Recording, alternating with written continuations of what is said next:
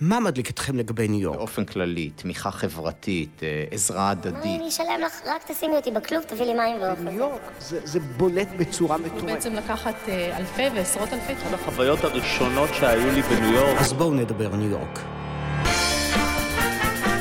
ישראלים חולמים ניו יורק, הפודקאסט של חיים הנדברקר שיספר לכם על ניו יורק כפי שאתם לא מכירים אותה.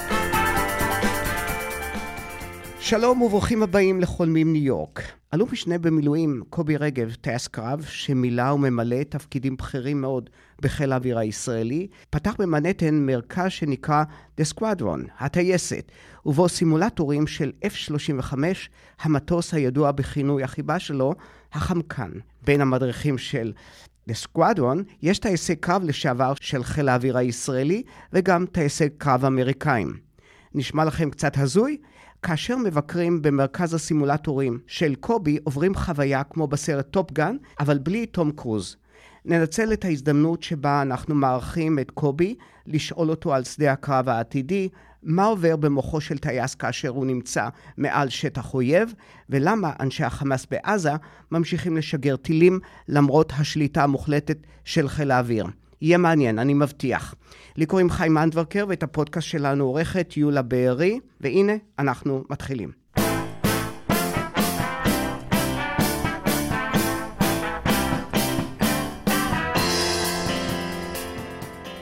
שלום קובי. שלום חיים. כדי שהמאזינים והמאזינות שלנו יבינו במה המדובר, תאר לנו מה בדיוק רואים כאשר נכנסים לאולמות הסופר הייטקיים שלכם, סטייל Top Gun, בגורד השחקים World Trade Center מספר 7 בניו יורק. אוקיי, okay, אז המרכז באמת נפתח לפני אה, ארבעה שבועות, והמרכז נמצא בתוך אה, בניין שהוא בניין ברמה מאוד מאוד אה, גבוהה, ובעצם החוויה של הטייסת מתחילה בכניסה לבניין. נכנסים לטייסת ובעצם בנינו מתקן שנראה כמו טייסת, טייסת קרב בחיל האוויר, יותר מודרני, יותר משוכלל, יותר טכנולוגיה, אבל הוא בנוי ממש דומה. חדרי ציוד, אה, מועדון טייסים, חדרי תדריכים, ובמקום מטוסי קרב שיש בטייסט אמיתי, בנינו מערך סימולטורים. מאוד מתקדם, בניו יורק אה, בעצם זה מרכז הסימולטורים היום הגדול בעולם. בפרויקט הזה הכפלנו את כמות הסימולטורים, חיים, של F-35 בעולם, 18 סימולטורים F-35 מיליטרי אה, מה המחיר של כל סימולטור?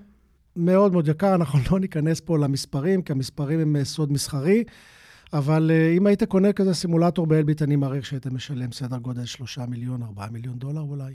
וואו.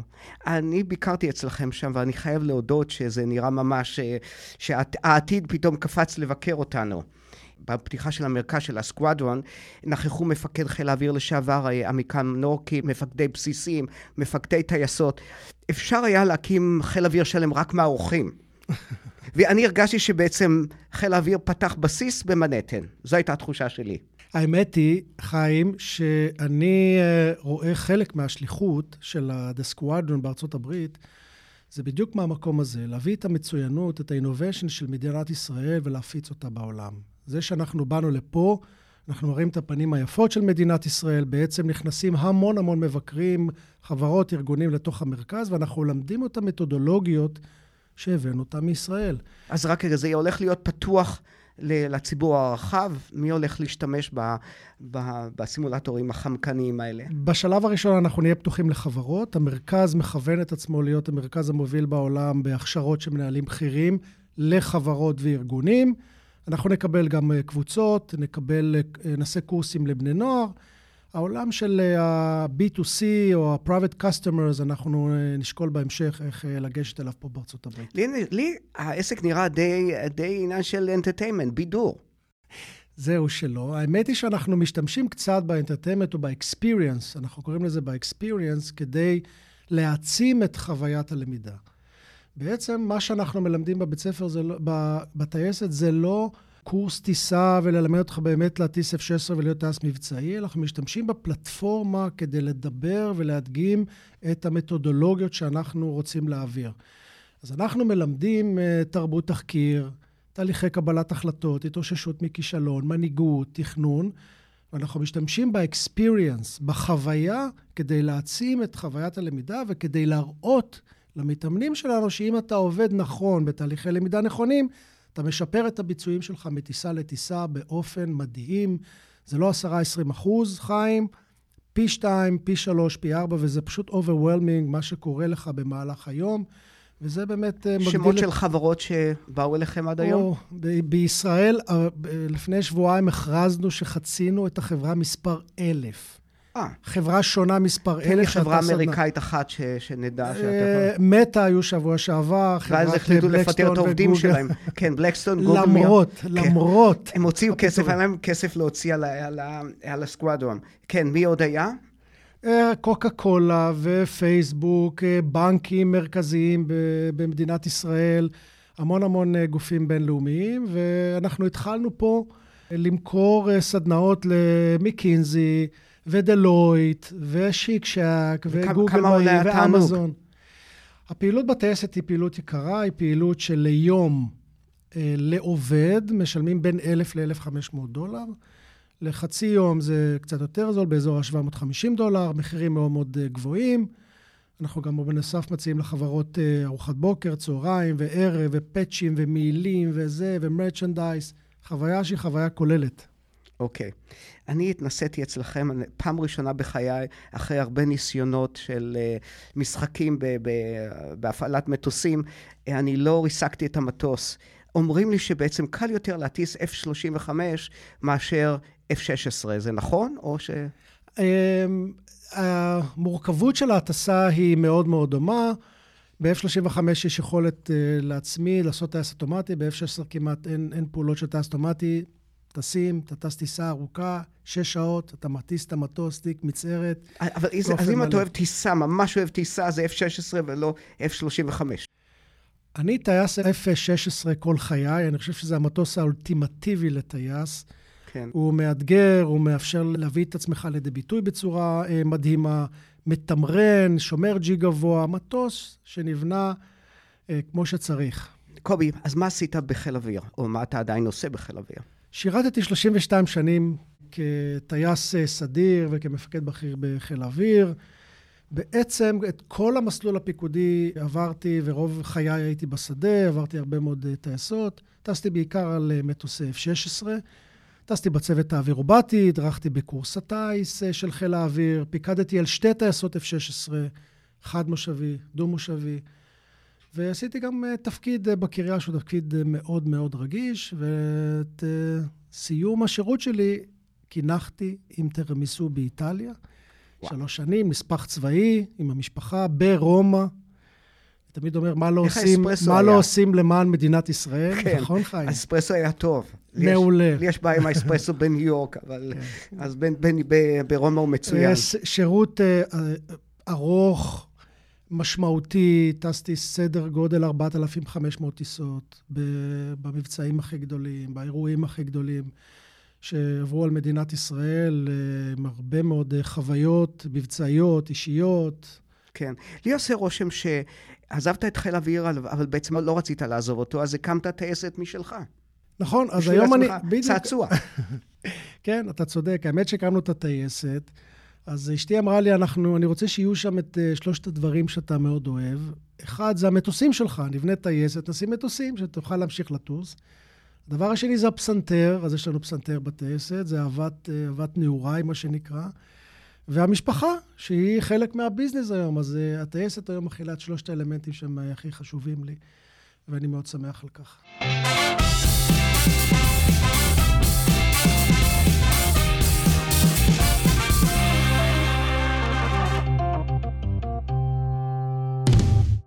אז זהו, אני שמעתי אותך גם מנגן בפסנ- בפסנתר, ואני חייב להודות שאתה פסנתרן מעולה. אז בבוקר אתה אומן מלחמה, אתה מפציץ, ובערב מנגן בפסנתר, או ההפך, איך זה הולך? תשמע, יש פה אה, שונות עצומה בין אומנות המלחמה ואומנות המוזיקה. יש דומה ויש שונה. עבודה קשה בשניהם. לנגן פסנתר ברמה גבוהה זה הרבה מאוד טכניקה והשקעה ותחקור ולמידה ולמידה אינסופית, אותו דבר כמו להיות מקצוען בטיסה.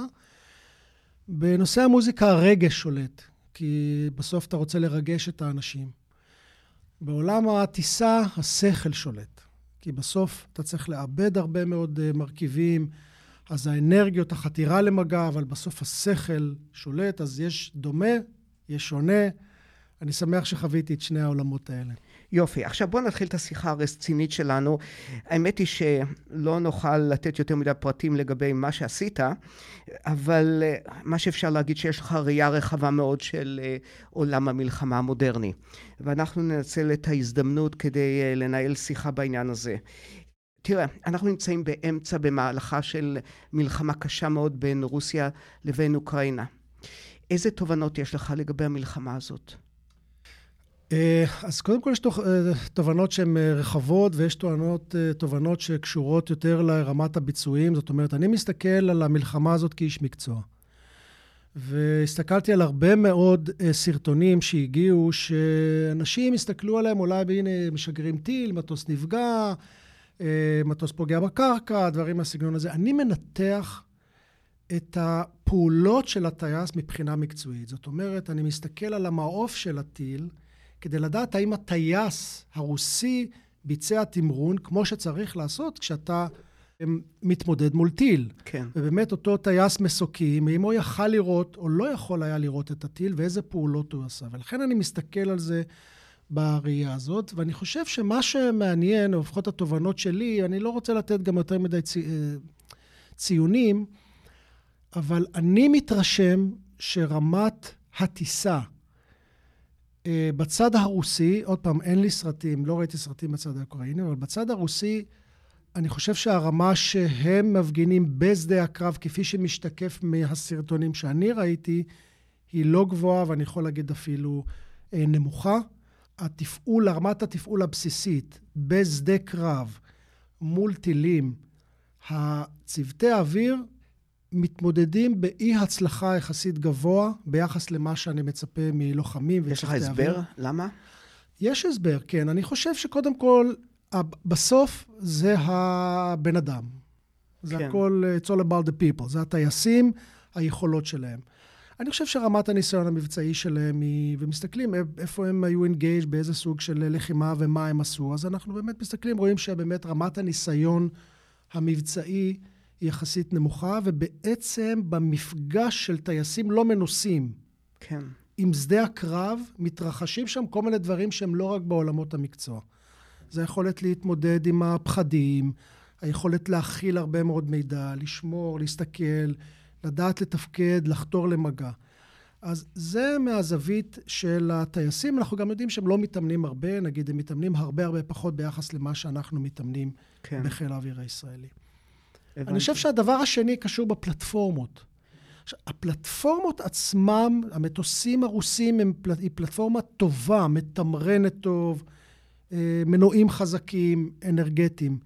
הטכנולוגיה בפנים, השכל שמאפשר איסוף מידע קולקטיבי מכל המטוסים, להציג את זה בצורה ברורה לטייס, לתת לו מערכות התראה חכמות שמאפשרות לו, גם אם הוא פספס טיל, לוודא שהדבר הזה מגיע, אה, כל מיני תהליכי התגוננויות אוטומטיות, כל הדברים האלה נמצאים באמת בפיגור יחסית משמעותי ביחס לעולם המערבי. ואני חושב שהניסיון המועט של הטייסים, אה, הרמה הלא גבוהה שהם מציגים, יחד עם אה, טכנולוגיה לא מספיק מתקדמת לשדה הקרב היום, בעצם לא מביאים לידי ביטוי את העוצמה האדירה של אה, חיל האוויר הרוסי, ולכן הם מסתמכים הרבה מאוד על אה, טילי שיוט ואמצעים אחרים כדי להביא חימוש לתוך אוקראינה ופחות מהמטוסים. כן. אה, יש אבל בזה... אבל מסתבר שזה לא עובד כל כך טוב. אני חושב שזה לא עובד כל כך טוב. צריך לזכור, יש שם מזג אוויר מאוד מאוד בעייתי. בדרך כלל באוקראינה יש הרבה מאוד עננים, עננים מפריעים מאוד. לחילות אוויר לא טכנולוגיים שיודעים להסתכל דרך עננים ומתחת לעננים. והשילוב של כל הדבר הזה יוצר איזושהי סטגנציה מבחינה של הפעלת כוח אווירי אה, על הקרקע. לצערי הרב, המלחמה הזאת, אני לא רואה אותה מסתיימת בזמן הקרוב. אני חושב שפוטין אה, מוכיח אה, לעולם שיש לו מטרות, ועד שהוא לא יגיע אליהן בכוח, בעוד יותר כוח, באין סוף כוח, הוא לא יעצור את הכלים, לצערי הרב, ואני מעריך שהדברים יסלימו לפני שהם יירגעו. אתה מדבר על החולשה של חיל האוויר הרוסי. האם בעצם הטייסת שלכם, היא לא יכולה לתת להם איזושהי אינפורמציה על איך לשפר את המטוסים שלהם? אני חושב שהסינים, הרוסים, אה, אפילו חילות אוויר ידידותיים, יהיו שמחים לבוא לטייסת לראות איך ה-F-35 הוא מבפנים בעצם. כן, אז, אז לדעת איך F-35 זה לא, אה, זה לא סוד גדול, ואנחנו גם לא מראים את כל היכולות, והטייסת היא מרכז מצוינות. אנחנו מלמדים תכונות. כן. soft skills. כלים למצוינות. אנחנו בעצם לא מלמדים תורות לחימה, איך להתמודד עם טילים. אנחנו כמובן יכולים לעשות את זה, אבל אנחנו לא עושים את זה. ולכן המרכז עצמו הוא מרכז בלתי מסווג. אבל יש גם אמצעים טכניים שאולם הם יכולים לנסות לשאוב רעיונות משם. לא, הטייסת, אה, הסר דאגה מלבך, חיים. אוקיי. הטייסת, הטייסת מוגנת, אי אפשר לקחת מידע, הסימולטורים מערכת אה, סגורה ואי אפשר להוציא משם כלום. וחוץ מזה, המרכז עצמו הוא מרכז בלתי מסווג. זאת אומרת, רכשנו גרסאות לא מסווגות של לוקיד מרטין. הבנתי. ולכן המרכז הוא מרכז מצוינות ולא מרכז צבאי ללוחמה אוקיי, אווירית. אני ישן טוב הלילה. אה, בואו נחזור למלחמה באוקראינה. אחד הדברים שאנחנו למדנו במלחמה הזאת, זה בעצם על החשיבות של המטוסים ללא טייס. אתם, כטב"מים בארץ קוראים להם עכשיו כטמ"מים. אה, כטמ"ם זה, זה כלי טיס מנוהג מרחוק. הבנתי. השם הקודם היה כטב"ם, שזה? כלי טיס בלי טייס. כן. אבל בעצם המפעילים אמרו, חבר'ה, מה זה כן, בלי טייס? הטייס קיים, רק הוא לא בתוך הכלי. אז, ולכן היה שינוי אה, לאחרונה לכטמ"ם. הבנתי, בסדר. עכשיו, מה שאנחנו לומדים כאן, שבעצם החשיבות של המטוס ללא טייס, הכטב"ם או הכטמ"ם, הוא בעצם הופך להיות חשוב יותר ויותר. האוקראינים קיבלו אה, מל"טים, אם אני לא טועה, את הכטמ"מים מהאמריקאים, או לא יודע ממי הם קיבלו אותם, והפעילו אותם נגד הרוסים, ועכשיו הרוסים רכשו מהאיראנים אה, כטמ"מים. אז בעצם אה, להתראות מטוס הקרב, ובוקר טוב לכטמ"ם. אוקיי, okay, אז, אז יש פה שני חלקים, האם באמת אה, הוא ייקח את מקומו של מטוס הקרב או לא, תכף נדבר על זה איזה מילה, אבל אה, המקום של הכטמ"ם בשדה הקרב הולך ותופס תאוצה. הכלי הזה מאפשר, אה, מביא כמה יכולות אה, מאוד ייחודיות. קודם כל, הוא כלי קטן, קשה לראות אותו, לזהות אותו במכ"מים. יש לו יכולת לשהות לאורך זמן רב מעל התא שטח, לבהות מעל התא שטח, ובעצם התכונה הזאת מאפשרת לו להגיע כמעט לכל מקום, להיות די טרנספרנט למערך ההגנה האווירית.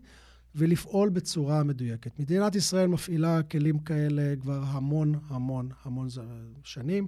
זה לאחרונה נחשף באופן רשמי על ידי מערכת הביטחון, ומדינת ישראל היום מובילה בעולם ביכולת להפעיל כלים לא מאוישים, כאלה ואחרים, בשדה קרב קרוב ורחוק.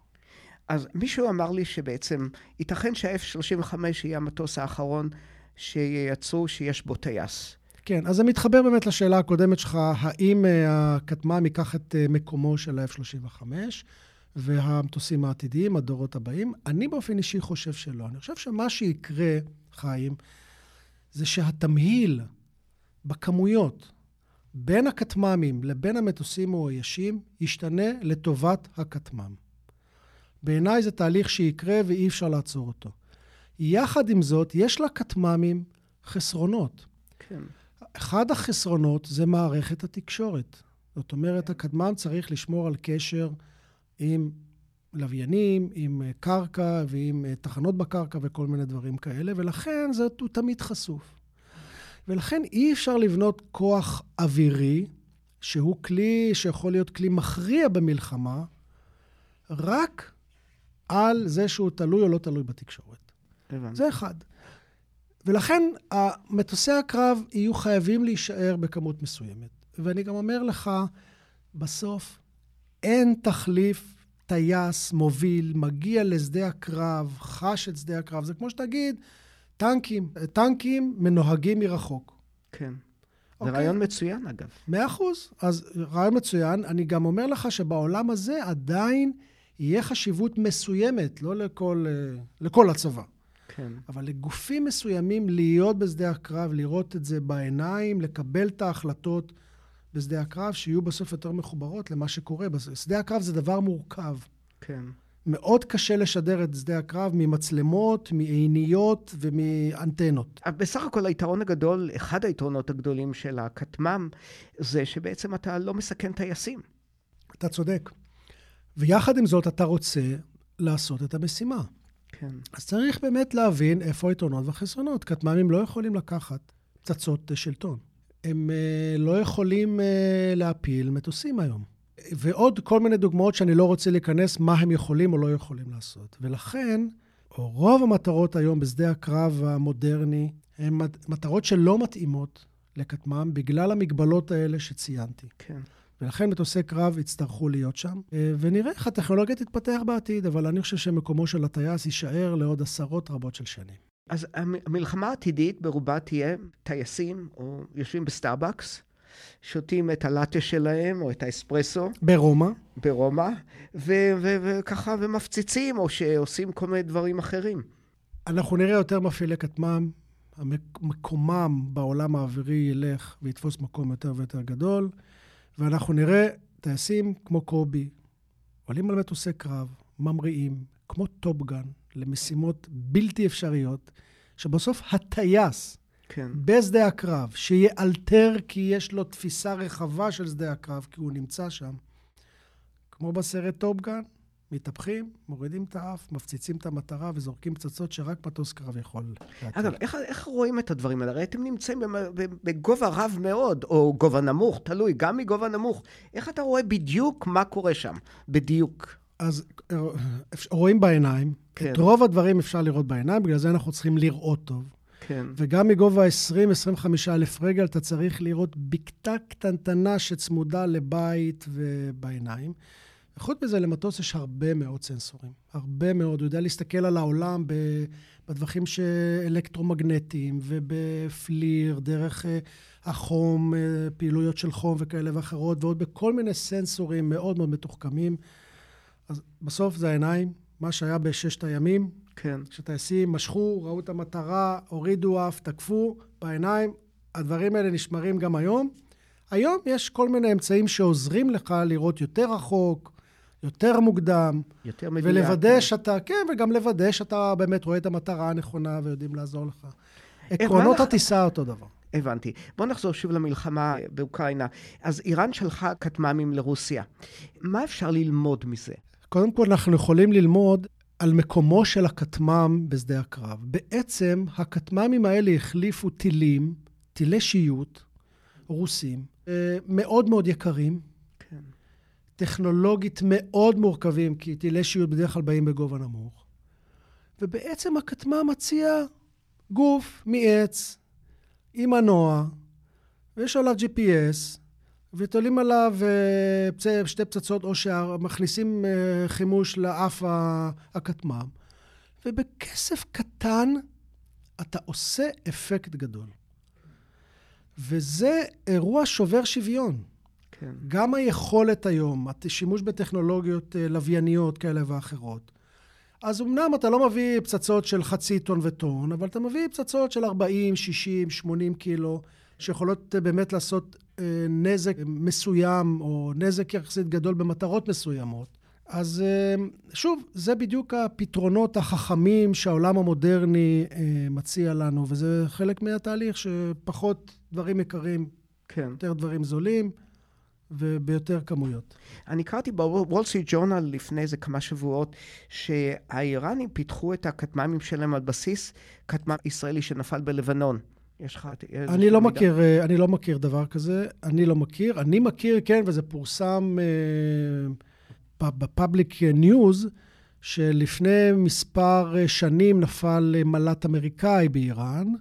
הוא נפל די בשלמותו, שהיו לו כל מיני יכולות מיוחדות, יכולות חמקנות ודברים מהסגנון הזה, ועל בסיס זה האיראנים פיתחו ורסיה שלהם.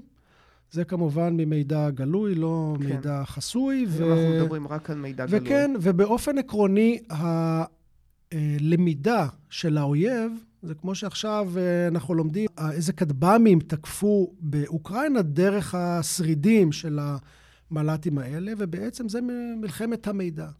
אנחנו רוצים להבין מה נמצא בצד השני, אוספים מידע גם עליהם, גם דרך השברים, דרך מקומות אחרים, כדי בסוף למצוא דרכים להתמודד יותר טוב עם האתגר הזה.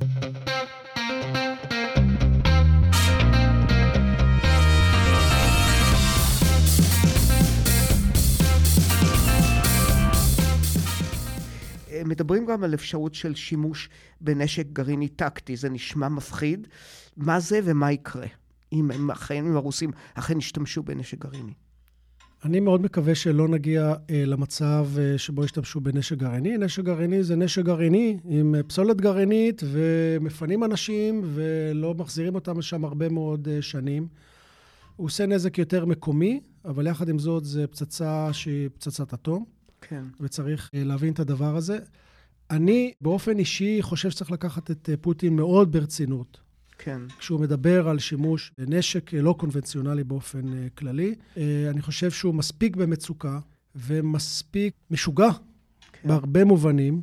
לעשות, לחשוב באמת שזו אופציה שהיא אופציה קיימת. אני מאוד מקווה שאנשים סביבו יכניסו בו קצת אה, שכל ונימנע מתהליך כזה. בכל מקרה, תהליך האיסוף המודיעיני והמוכנות צריכה להיות מאוד מאוד רצינית. אני, כשהאיראנים אומרים שהם רוצים להשמיד את מדינת ישראל, אני מאמין להם ואני חושב שצריך להקשיב להם. כשפוטין אומר שהוא בוחן כל מיני חלופות, כולל חלופה כזאת, אני מציע לעולם להקשיב היטב ולא להיות מופתעים. אז אולי בעצם זה הזמן להתחיל אה, לנסות לנהל איזשהו משא ומתן להפסקת אש, או אני בטוח שמנסים, אבל אה, העובדה שהם נמצאים כך בעמדה נחותה כרגע, הרוסים, אה, לא צריך להגיד, וואו, איזה יופי, כי הפסד של הרוסים יכול להוביל אותנו לצרה צרורה. צריך לחפש את הווין ווין. כן. רק כשיגיע הווין ווין, רק אז ייחתם ההסכם. שני הצדדים עקשנים, כן. כל אחד יש את האינטרסים שלו. אה, יש אה, קו אדום לפוטין שהוא לא ירד ממנו, בייחוד פוטין. לאוקראינה יש את הקווים האדומים שלהם, כבשו כן. להם שטחים, הם לא התגרו, פלשו כן. לתוך השטח שלהם. אבל אני חושב שפה זה האומנות, לא של המלחמה, פה, או האומנות של, של עשיית שלום. כן, או אומנות הדיפלומטיה. שוב, יש לי שאלה אחרת אליך, שלא קשורה לנושא הזה. תראה, כטייס, העניין של קרבות אוויר היה במשך הרבה מאוד שנים בעצם גולת הכותרת של, של הטיסה המבצעית. ובעצם המון שנים כבר אין קרבות אוויר. מה שהדריכו אתכם ולימדו אתכם לא שווה כלום בעצם. לא השתמשתם בזה. אז אה, תראה, משתמשים בזה. אה, כן. לא בקרבות אוויר המוניים כמו שאתה מכיר, אבל קורים כל מיני דברים, אה, נופלים, מיירטים כטמ"מים, מיירטים דברים אחרים. הכשירות הזאת של טייס, שהיא כשירות בסיס, והיכולת להגן על שמי המדינה כנגד מטוסי אויב, ויש סביבנו מדינות שיש להן מטוסי קרב. כן. ולכן הכשירות הזאת חייבת להישמר. אני אגיד לך עוד משהו. התפיסה ההדרכתית של חיל האוויר הישראלי אומרת שאם אתה תהיה טייס אוויר אוויר טוב, אתה תדע לעשות את כל שאר הדברים, אוויר קרקע, תקיפות, תקיפות מסובכות, אבל כי בעצם ההנבון בקרב אוויר מביא את היכולת האישית שלך לקצה. כן. זו התרחשות של בין עשר שניות לבין שתיים וחצי דקות, שבו מתערבל ומתהפך עולמך עשרים פעמים. חשיבה, מהירות, אה, מופעל עליך כוחות G שהם אה, משמעותיים, היכולת לתפקד אה, בלחץ, היכולת לעבוד בזוג, בדרך כלל עושים קרבות שהם קרבות המוניים, לבנות תמונה אווירית, לחשוב מתי אתה רוצה לנתק, יירוטים, טקטיקה, זוויות, הרחלת מידע. זה מביא את הטייס לפינה. וזה משפשף מאוד ומחזק מאוד את כל התכונות שאנחנו רוצים שיהיו אצל טייסים. ולכן, חיל האוויר, למרות שהוא לא עושה 55% מהמשימות שלו, משימות אוויר-אוויר, באימונים, 55% מהאימונים הם אימוני אוויר-אוויר מתקדמים, כדי להכשיר את הטייס להיות מוכן לקצה, למשימת הקצה שיהיה מוכן, וגם כדי שבתהליך האימון אתה תביא את עצמך לנקודה הדרכתית הכי טובה ונקודת הזינוק הכי טובה גם לשאר המשימות. כן.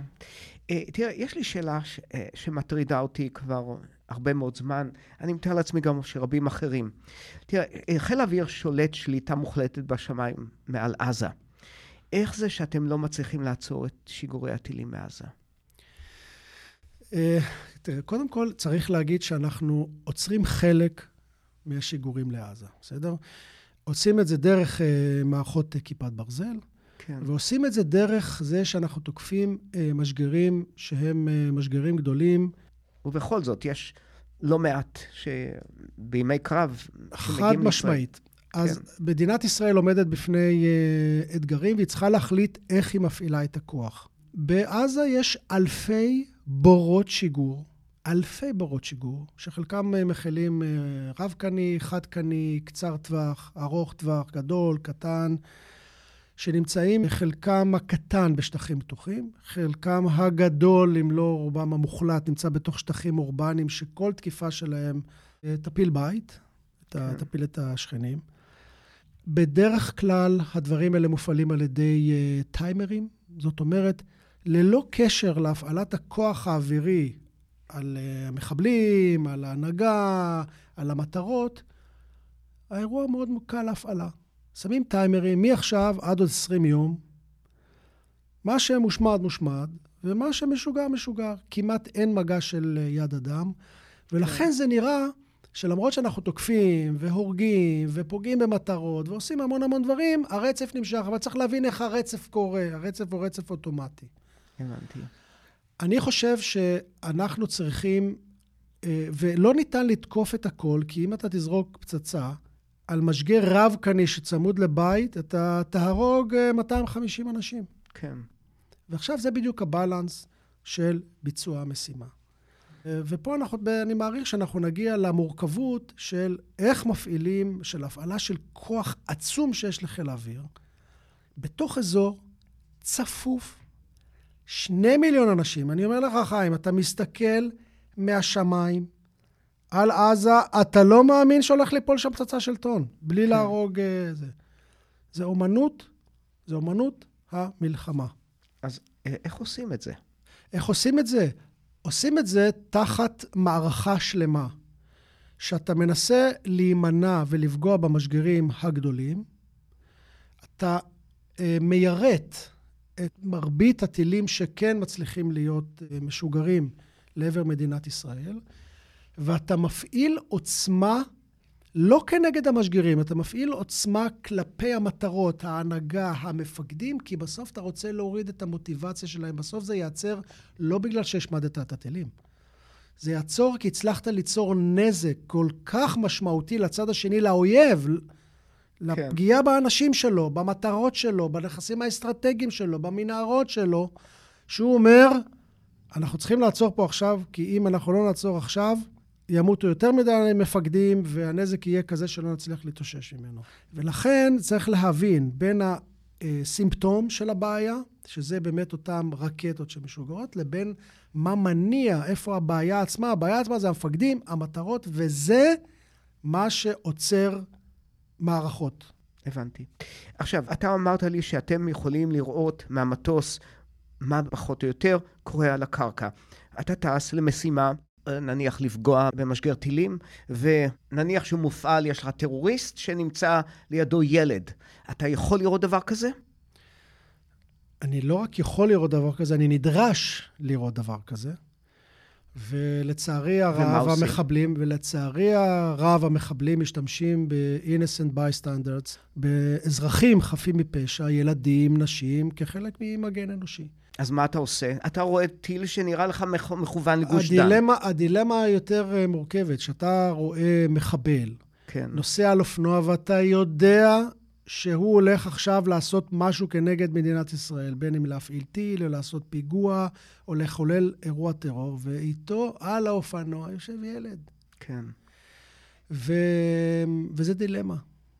מצד אחד, אתה רוצה מיד לתקוף אותו, כי הוא הולך עכשיו לפגוע, אתה יודע ודאית, הוא הולך לפגוע עכשיו כן. באזרחינו. מצד שני, יש משהו באמות המוסר שלנו, שאני לפחות מאמין, שגם מהמקום שאנחנו באים, וגם איפה אנחנו רוצים להיות, אם אנחנו נתחיל עכשיו לפגוע באופן שיטתי באזרחים חפים מפשע, זה יפגע בצבא שלנו, יפגע במוסריות שלנו, ופגיעה במוסריות יש, במוסריות יש לזה השלכות ארוכות טווח, שיכול לפורר חברה, צבא וכל מה שקשור אה, מסביב.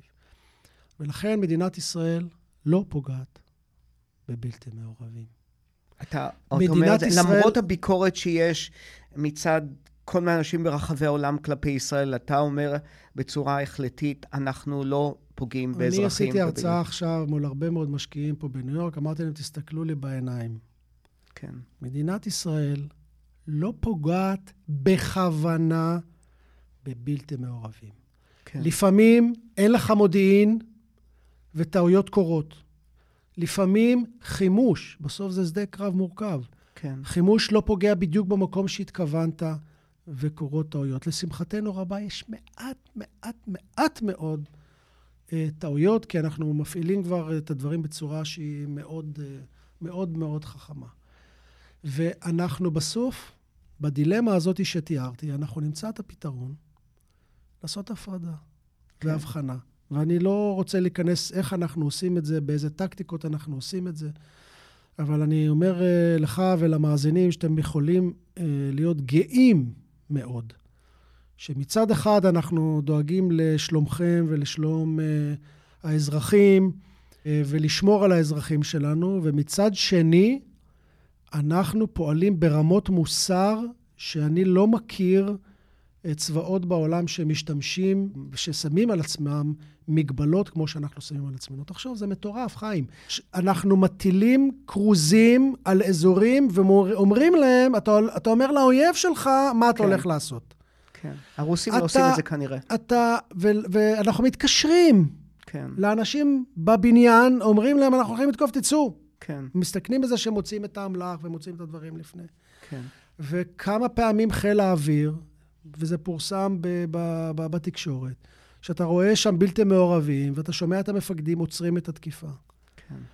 אז אני, אני מסתכל על עצמי במראה כל בוקר, ואני חי עם עצמי אה, בשלום, ואני אומר לאזרחי מדינת ישראל ששמו מפקדים אה, רציניים, שיודעים לאזן בין אה, שמירה על הביטחון שלנו לבין עבודה מוסרית ברמה הגבוהה ביותר בעולם.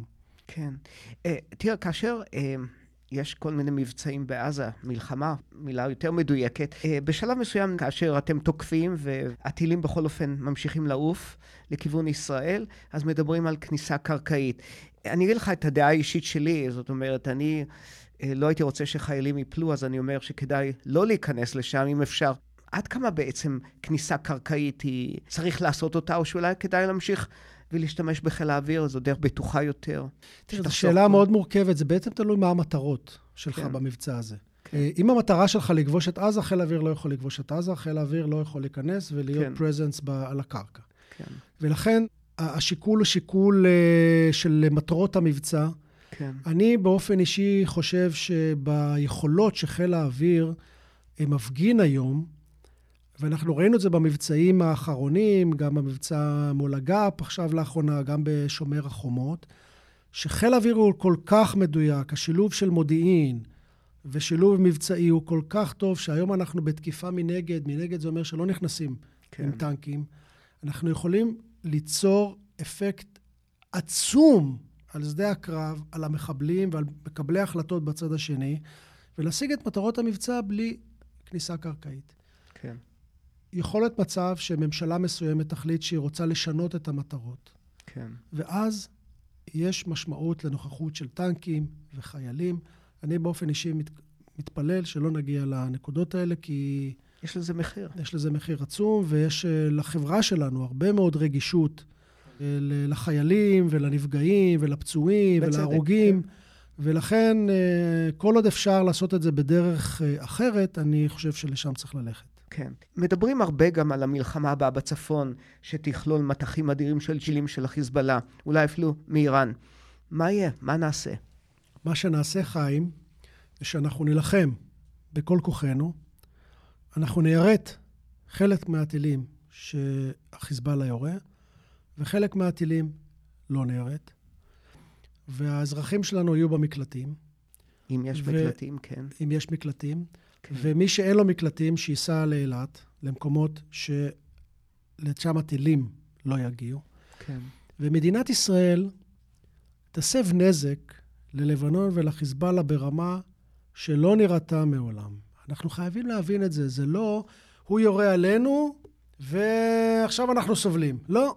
האזרחים מתגוננים, הצבא מסייע, ומדינת ישראל תוקפת בעוצמה אינסופית, מאוד שונה ממה שהיה ב-2006, במלחמת אה, לבנון השנייה, עם הפעלת כוח הרסנית. וזה לא אני אומר את זה, אני אומר את זה, אומר את זה שר הביטחון, אומר את זה הרמטכ"ל אה, וכו'. ולכן, אה, שוב, אני חושב שזה לא ייראה כמו ירי מעזה, שכל הדברים מיורטים ולפעמים נופל פה. זה, זה יהיה הרבה, הרבה יותר קשוח. כן. האזרחים יידרשו למנהיגות אזרחית, ובסופו של דבר מדינת ישראל תצא עם יד על העליונה, כי העוצמה שלנו היום היא לאין ארוך הרבה יותר טובה ממה שהיה במערכה הקודמת מול החיזבאללה, גם המודיעין.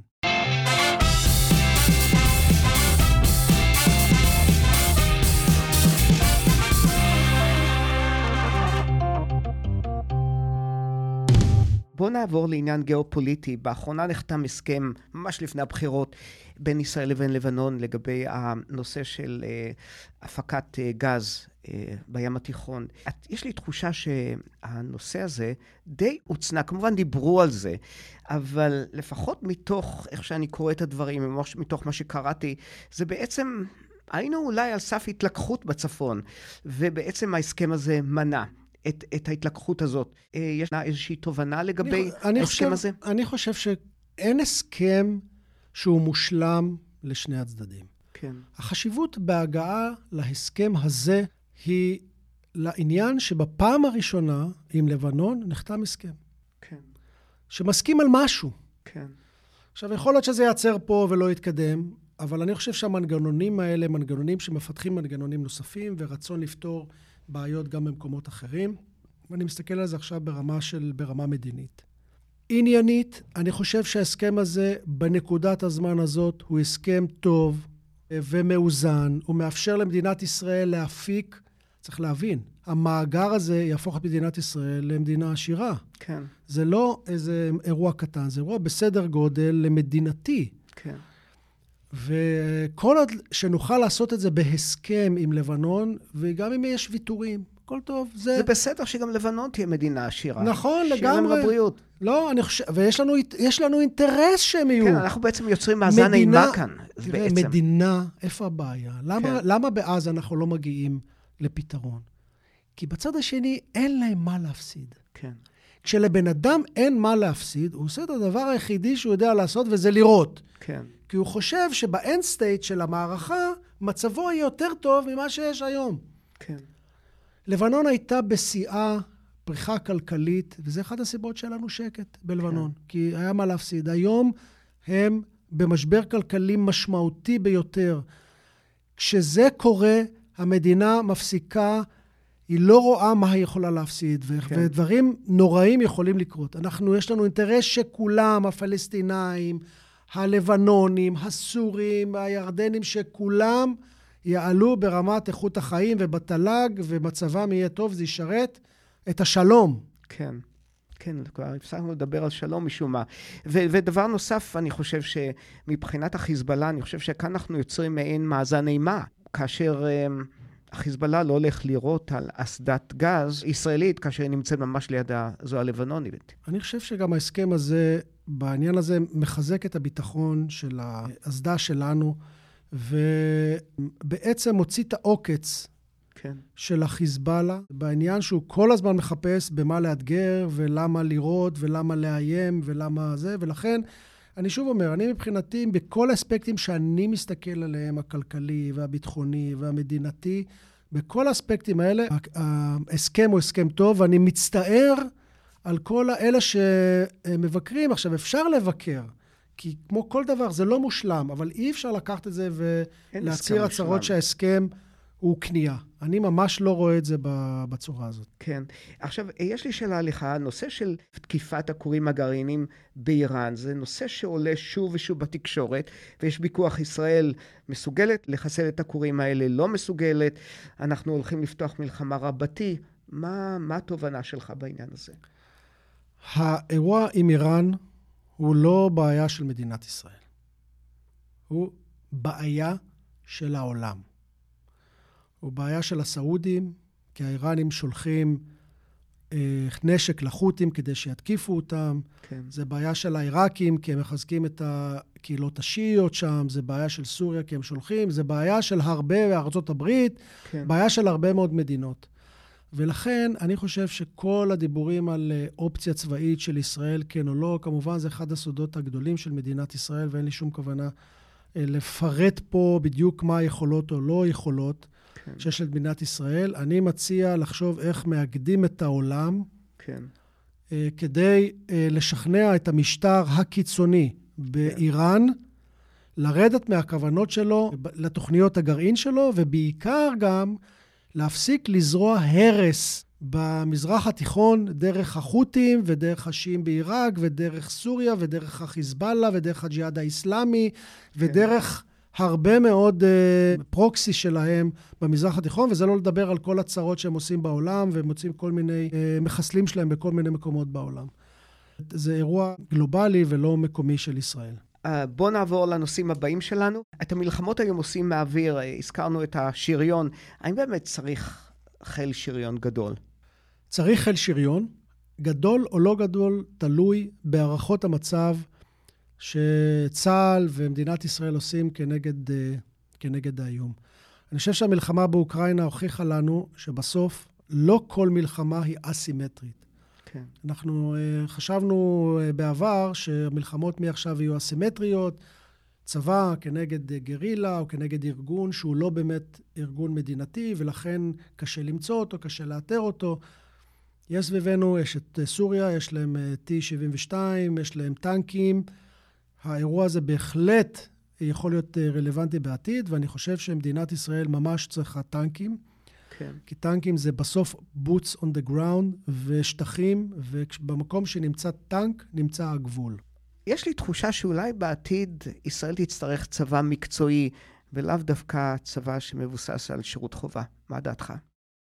אני יכול להתפלל שנגיע לנקודה הזאת. בעיניים שלי, נוכח האתגרים שיש למדינת ישראל, אני מאוד אוהב את הערך שאנחנו צבא העם. שמרבית האנשים ש, שאתה הולך ברחוב ורואה שהולכים מולך ברחוב, או שהם עכשיו בצבא, או שהם יהיו בצבא, או שהם היו בצבא, לפחות uh, מרביתם. יש בזה ערך, ואנחנו עוד לא סיימנו את מוד ההישרדות, לפחות בעיניים שלי, ואין שלום uh, רבתי בכל המזרח התיכון.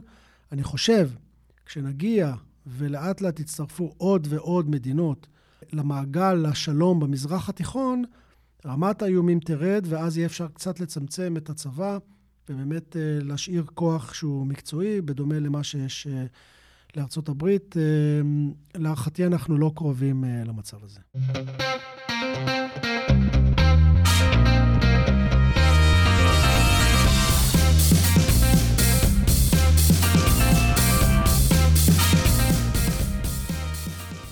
כאשר אתה יוצא למשימה מעל שטח אויב, אתה חש קצת פחד? Uh, תשמע, אני חושב שפחד כמובן זה חלק מהעניין.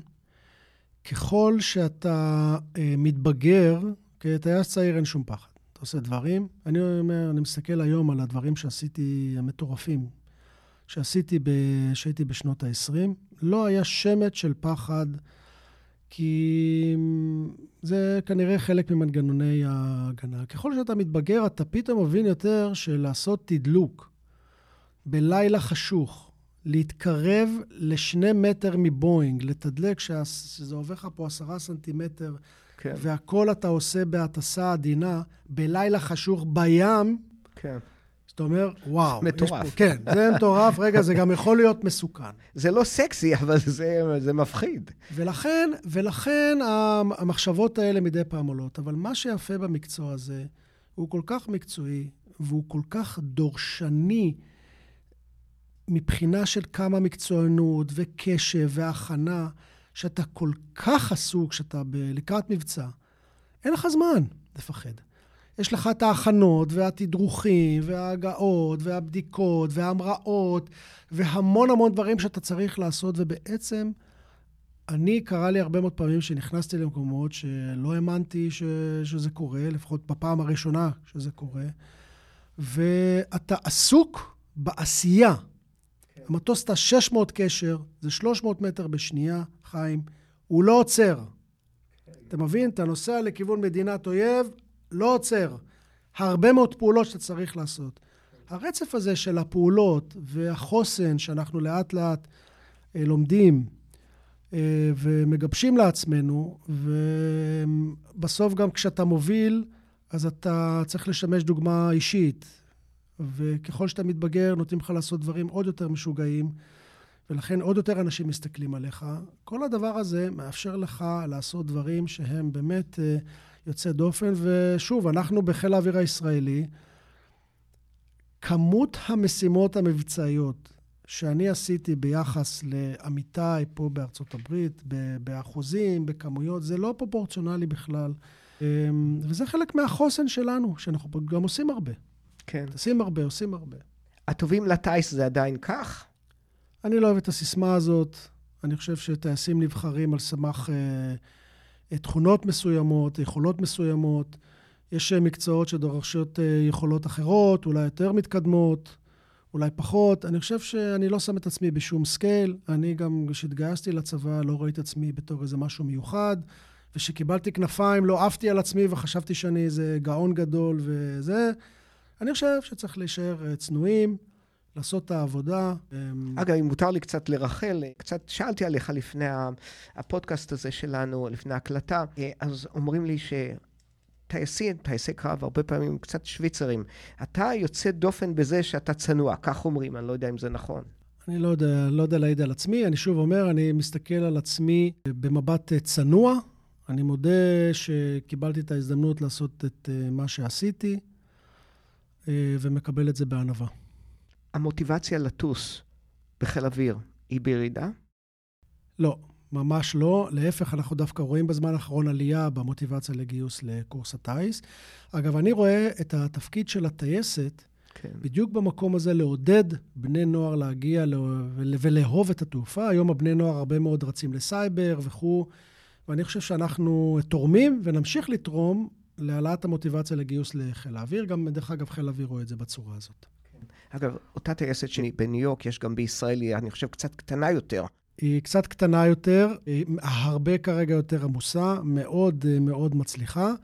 וככל שאנחנו נבנה את המרכזים הבאים, ככה הטכנולוגיה תתקדם. זה בדיוק האבולוציה של ארגון שמתפתח כן. וגדל. עכשיו, תמיד אמרו שיש צה"ל ויש חיל אוויר, למה? חיל האוויר uh, במשך הרבה מאוד שנים היה חיל שהוא היה סגור. אגב, הוא לא היה סגור רק uh, מול uh, שאר החילות, כן. אלא היה סגור לתקשורת uh, והתעסק הרבה מאוד uh, בתוך עצמו. אני חושב שזו לא התמונה שנמצאת היום. היום הצבא הוא צבא, זאת אומרת, חיל האוויר הוא חלק מהצבא, כמו שחיל הים הוא חלק מהצבא וזרוע היבשה. חיל האוויר משקיע הרבה מאוד מאמצים בסיוע ללקוחות שלנו, סיוע לחיל הים. חיל האוויר מוביל היום חלק מהמשימות המטכ"ליות. הרבה מאוד קצינים מחיל האוויר הולכים לתפקידים אה, בחיל, מה שנקרא הירוק. היחידה לשיתוף פעולה היום הרבה יותר משמעותית. היה פעם רמטכ"ל חושב... מחיל האוויר, וזה לא חזר אחרי זה. אה, כן, אני חושב, דרך אגב, שזה יכול לחזור. אני חושב שמפקד חיל האוויר האחרון היה בהחלט היה יכול אה, ללכת אה, לכיוון הזה. לצערי זה לא צלח. הוא נכנס לסיטואציה מורכבת, לחימה מורכבת וכו', ולצערי זה נגמר כמו שזה נגמר. אני מגיע מאיטליה. באיטליה התפיסה שמפקדי הצבא הם בכלל ברוטציה. כן. פעם חיל אוויר, פעם ירוקים, פעם חיל הים, פעם חיל אוויר, פעם זה. שזה כן. בסדר גמור. אני מקווה שזה יחזור. עכשיו, תראה, תרבות העבודה בישראל, הרבה פעמים מגדירים אותה כפרטאץ'. בחיל האוויר זה קצת שונה. נכון. וזה בדיוק חלק מהדברים שאנחנו מביאים לטייסת. ובהרבה מובנים, חיים, הרי מה זה הטייסת? הטייסת זה ביטוי למי שאני היום. זאת אומרת, אני לאורך הרבה מאוד שנים הרגשתי שאני מקבל ולומד כלים וחי בתרבות ארגונית שמביאה בדיוק את הדברים האלה, איך אתה מקצוען ומדייק ומתכנן ומבצע ועובד בצוות ותהליכי קבלת החלטות מובנים. ואני חושב שזה באמת מה שהופך את חיל האוויר הישראלי למה שהוא. זה פחות המטוסים ופחות הטכנולוגיה, זה האנשים והתרבות הארגונית, ו- וזה בדיוק... בעצם בחיל האוויר יש, אה, התפתחה תרבות של תחקירים. נכון. שזה נחשב לאחד... אחד מהדגלים ש, של החיל, ושם זה אחד הדברים שאולי לא מדברים על זה מספיק. זה לא נוצץ, אבל זה בעצם אחד הסודות לגמרי. להצלחה של, של החי. חד משמעית, וזה באמת אחד הכלים המשמעותיים שאנחנו עובדים איתם בטייסת, וזה... המצב לא היה ככה כל השנים. לפני 25 שנה, כן. התרבות הייתה תרבות שונה מאוד, תרבות המרפסת, שבו לא היו מכשירי תיעוד מתקדמים, והיית יושב ככה על המרפסת ומנופף עם הידיים, ואני הפלתי אותך ככה, ואני הייתי זה ואני הייתי זה, ובעצם השינוי המשמעותי קרה שהכניסו מערכות VTR, כן. הכל היה מוקלט. העובדות הפכו להיות לעיקר כן. התהליך של הלמידה.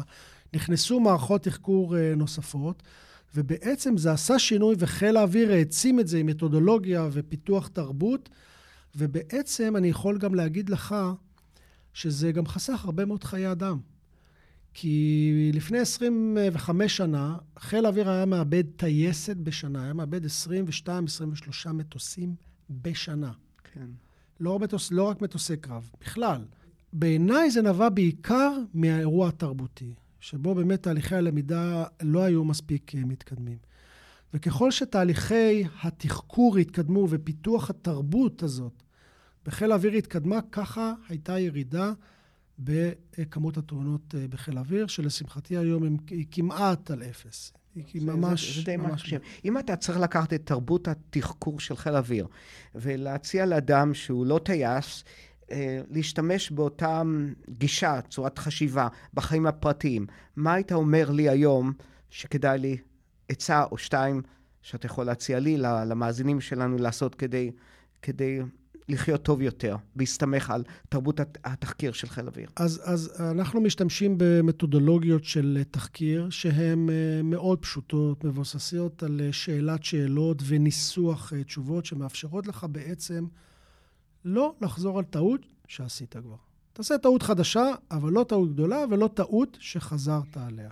כן. אני יכול להציע לאנשים לבוא לטייסת, ללמוד את המתודולוגיה, to practice, לתרגל אותם הלכה למעשה ולראות שהמנגנונים האלה מאפשרים לך אה, לא להיות רק טייס יותר טוב, אלא בן אדם יותר טוב. היום שאני חוזר עם הבן שלי, אחרי שעושים טיול ברמת הגולן, חוזרים הביתה, עושים תחקיר. אה, עושים תחקיר? כן, וואו. ברור. קצר, כן, ממצה, כן. אבל עושים תחקיר.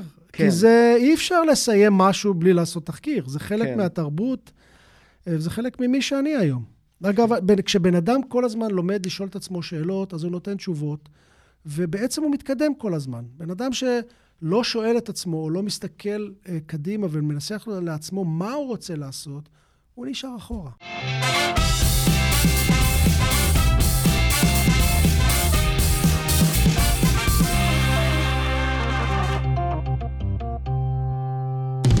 בוא תספר לנו קצת את סיפור חייך.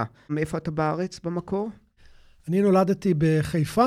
כן. וגדלתי uh, בחיפה הרבה מאוד שנים, למדתי בבית ספר לאובק. הייתי פסנתרן מצטיין, uh, זה היה העולם שלי, וחוץ מזה הייתי ילד מאוד סקרן.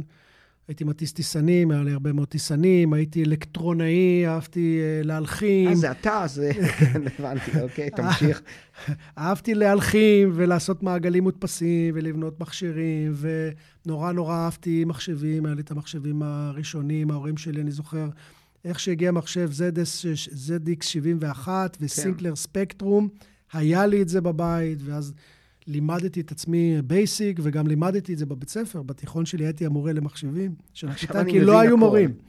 אז הייתי ילד שעושה הרבה מאוד uh, דברים, אבל uh, חיים, אם היית שואל אותי אם אני הטיפוס שיכול uh, להיות טייס, ככה, אם אתה שואל אותי לפני, אז uh, הייתי אומר לך שלא. ואני ממש זוכר שעליתי על האוטובוס לגבעת הגיבוש, וישבו סביבי בני נוער, שאתה אומר, וואו, הם משהו. כן. מי אני? והם ידעו הכל, הם היו מתוחכמים, והם ידעו בדיוק מה יהיה, ואיך יהיה, ומה צריך להגיד. והרגשתי ש... שיש סיכוי ממש ממש טוב שאני לא אעבור. מהאוטובוס הזה, בסוף הגיבוש, נשארתי לבד. אה, אוקיי. אוקיי? נשארתי לבד. תחקרת אבל... גם את האירוע הזה, כן. כן. כן. תראה, um, הסקוואדרון שלכם, אתם פועלים בניו יורק.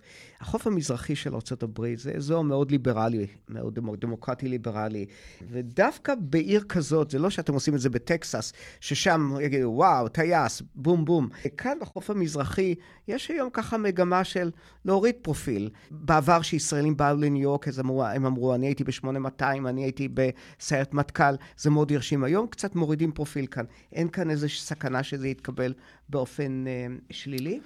אז תראה, הטייסת אה, בכל אתר בארצות הברית תיראה קצת שונה. כן. זאת אומרת, אנחנו רוצים להביא את התרבות של חיל האוויר הישראלי ואת התרבות של חיל האוויר האמריקאי, ולכן אנחנו מעסיקים גם כרגע ארבעה טייסי אה, קרב אמריקאים, טייסי טופגן, ואנחנו מקיימים שיח על הכלים, איך הם עושים את זה, איך אנחנו עושים, ומנסים ליצור משהו שהוא יותר רב-תרבותי. כן. ומכיל את אה, שני הדברים האלה. אני כן חושב שבניו יורק, להדגיש את חיל האוויר הישראלי, יש לזה משמעות, יש פה הרבה מאוד יהודים. המודעות של חיל האוויר הישראלי של המצוינות היא, היא כזאת, ולכן אני חושב שזה רלוונטי. אני חושב כן שיהיה מדינות שבהן נצטרך להצניע. בבלנס שבין אמריקה לישראל, הבלנס ישתנה, וזה בדיוק לנתח ולהיות מדויקים בכל מקום שנגיע אליו. ואני בטוח, חיים, שנעבור תהליכי למידה. אנחנו רק הגענו.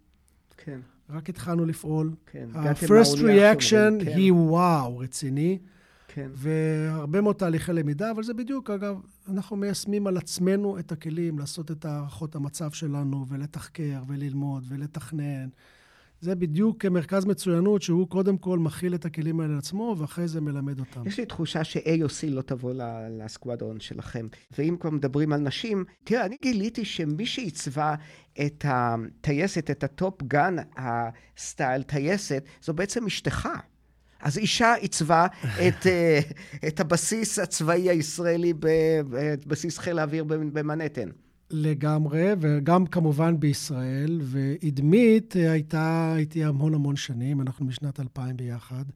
עברה איתי בסיסים והרפתקאות בחיל האוויר. היא מבינה את התרבות הזאת לפעמים יותר טוב ממני, והיא גם מתווכת לי חלק אה, מהדברים. ובאמת השתמשנו בכישרון של עדמית, אה, גם בכישרון העסקי, גם ב... ביכולת הבין-אישית החריגה שלה, וגם בזה שהיא מעצבת. כשהיינו באיטליה, היא למדה עיצוב. והטייסת היום היא מופת מבחינה עיצובית. הרבה מאוד אנלוגיה לטיסה, יש מסלולים מוארים שאמורים לתת לך איזה רפלקציה, שאנחנו מאפשרים לך לנוע קדימה, להמריא ולהגיע לגבהים חדשים. היא עיצבה את חלל הסימולטורים כמו חתך של מנוע סילון. הכל, כל הקירות הם מזכוכית. שהאנלוגיה של זה, שכדי לקיים למידה אפקטיבית, הכל צריך להיות טרנספרנט, שקוף. זה הבסיס כן. ללמידה. לא מסתירים כלום. כן. שמים הכל על השולחן, וזה מה שמאפשר למידה אפקטיבית. ולכן היא הכניסה הרבה מאוד אלמנטים אה, שכבדרך אגב, מעבירים לך מסרים בדרך ה visual. כן, ואתם פועלים בבניין שנמצא בבעלות של Silverstein אה, Properties, אה, שזה... אה, מי שיצר אותו זה לארי סילברסטין, ובעצם מי שעומד בראש החברה היום זה ישראלי, איש חיל אוויר לשעבר, טל קרת. ואשתו ליסה סילברסטין, שהיא הבת של לארי, אז כך שיש איזשהו קשר, הכל מתחבר ביחד, אז זה ממש אה, ישראל הקטנה מצאה כן. את דרכה כאן בניו יורק. אז מצאנו שותפים אה, מדהימים, שהיום הם לא רק שותפים שלנו פה, אלא ממש אה, משפחה. הקשר הוא קשר מאוד מאוד עמוק בהרבה מאוד מושרים, היום כבר לא במושרים, ולא רק במובן העסקי, ואני מאושר מכך. לשמחתי הרבה הם זיהו את הפוטנציאל מוקדם. זה בעצם, אתם הגעתם לכאן מחיבור בינך לבין טל? הגענו דרך חבר משותף, בחור בשם דיוויד סבל, שהגיע לארץ ועשה בר מצווה אצלנו בטייסת, ואמר, זה צריך להיות בכל העולם, והוא התקשר לליסה, ובליסה וטל התקשרו אליי, והתחיל דיאלוג שבסיומו מצאנו את עצמנו פה. אז הכל התחיל עם בר מצווה בעצם, כן, בארץ. כן, בדיוק. הדברים, אתה יודע, הדברים ה... האיזוטריים, הקטנים, הצדדיים, הם יכולים להוביל אותך להרפתקאות אה, עצומות. הבנתי. אה, ושאלה אחרונה, לפני שאנחנו עוברים לשלב השאלות הזהות. תראה, אתה לוחם. הפוליטיקה בישראל היא בבעיה גדולה מאוד. איך זה משפיע עליך? אני עושה הבחנה בין הפקודות הצבאיות, שאני מקבל היום כאיש מילואים, ואני עדיין עושה הרבה מאוד אה, מילואים, לבין ה... אה, הדברים שמתרחשים מסביב, כמובן שמשפיעים עליי כאזרח. כן. אני כאיש צבא, כשאני עושה מילואים, אני סומך במאה אחוז כן. על מקבלי החלטות, אחרת אני לא הייתי יכול uh, להסתכל על עצמי במראה, ואני במובן הזה חושב שהצבא שלנו עובד טוב, נכון, והמפקדים מפקדים ראויים. כאזרח, יש uh, היום ממשלה חדשה, יש חשש בחלק מסוים מהאוכלוסייה. אני למדתי דבר אחד. בואו נראה מה המעשים. כן. דיבורים יש הרבה, וצריך לראות מה קורה שבסוף נתקלים בקרקע המציאות, בקרקע האחריות, בקרקע הסמכות, ולמדוד את הממשלה הזאת דרך המעשים שלה ולא דרך פרופוגנדה כזו או אחרת.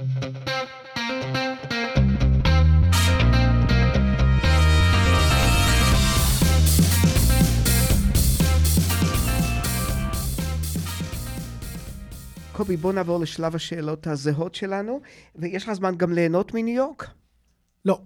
לא, אוקיי. ממש לא. אתה הורס לי את כל השאלות שתכננתי להיום, זה בסדר. יש משהו שאתה אוהב לעשות, במיוחד לעשות בניו יורק? או... אני אוהב ללכת לחנות של סטיינווי, לחנות הדגל של סטיינווי בשישית ו-44. מאוד יפה שם, נכון. מאוד יפה, פסנתרים מדהימים, לשבת ולנגן ולהירגע, זה עושה לי טוב. אתה יודע שיש ירידה במכירות של פסנתרים בעולם, ואת רוב הפסנתרים, אם אני לא טועה, מוכרים דווקא בסין, כי שם לוקחים את הנגינה בפסנתר באופן מאוד מאוד רציני. אני לא מכיר את הנתון הזה, ואני מופתע. אנשים אוהבים מוזיקה, אנשים אוהבים uh, לנגן. מה שכן, יש uh, פסנתר אחד גם שנקנה על ידי משפחת סילברסטין וניתן מתנה לטייסת uh, ביום הפתיחה שהיה אירוע מאוד מאוד מרגש, U1 של ימה מאוד רציני. בכל, ובכל מקום שנפתח יהיה פסנתר, אז אולי נעלה את ה-demand. הבנתי. הפסנתרים בעולם, פה, סליחה, בארצות הברית. הבנתי. ומה אתה לא אוהב בעיר הזאת? יש מה שאתה לא אוהב כאן? אני לא אוהב את, ה... את זה שהיא לא נקייה, ו... ולא תמיד נעים אה, להסתובב פה בכל מיני שעות, אבל אני שוב, אני לא מספיק שוהה בתוך העיר, אני בדרך כלל אה, במשרדים, בטייסת, בפגישות וזה, ואני עוד לא מספיק ליהנות לא מהדברים הטובים ולא מהדברים הרעים. תראה, כמו שאני רואה אותך, אתה מוצא את דרכך יפה מאוד בעיר. היום במקרה פגשתי אותך בבית קפה רוזטה, בית קפה חביב מאוד שנפתח ב Upper West Side. בפגישה לא עסקית. בפגישה עסקית, אבל כן. אני בטוח שאתה לא סובל כאן יותר מדי. אה, קובי, יש לנו נוהג לאפשר לאורחים לשאול אותי שאלה או שאלות. יש לך משהו שאתה רוצה לדעת? האם השיחה הזאת עשתה אותך אזרח ישראלי יותר גאה? תראה, אני למדתי הרבה מאוד. לקח לנו הרבה זמן לארגן את המפגש הזה. ממש הרבה זמן. ואני מאוד שמח שהוא יצא לפועל, אני חושב למדתי הרבה. אני כל הזמן בפודקאסים האלה, אני לומד ומחכים, וכך זה היה במפגש שלנו היום. תודה לך. שמח לשמוע. כן, תודה לך, קובי, שהיית איתנו היום, ותודה גם לכם, המאזינים שהקשבתם. אנא שתפו את הפודקאסט עם כל מי שחולם על ניו יורק, גם בישראל, וכמובן לעשות subscribe בערוץ בו אתם מאזינים לנו, אם זה ב Spotify, Apple Podcast, Amazon Music, Google, אתם יכולים לעשות חיפוש בגוגל ותמצאו אותנו. נשמח גם לשמוע מכם, להתראות בפעם הבאה.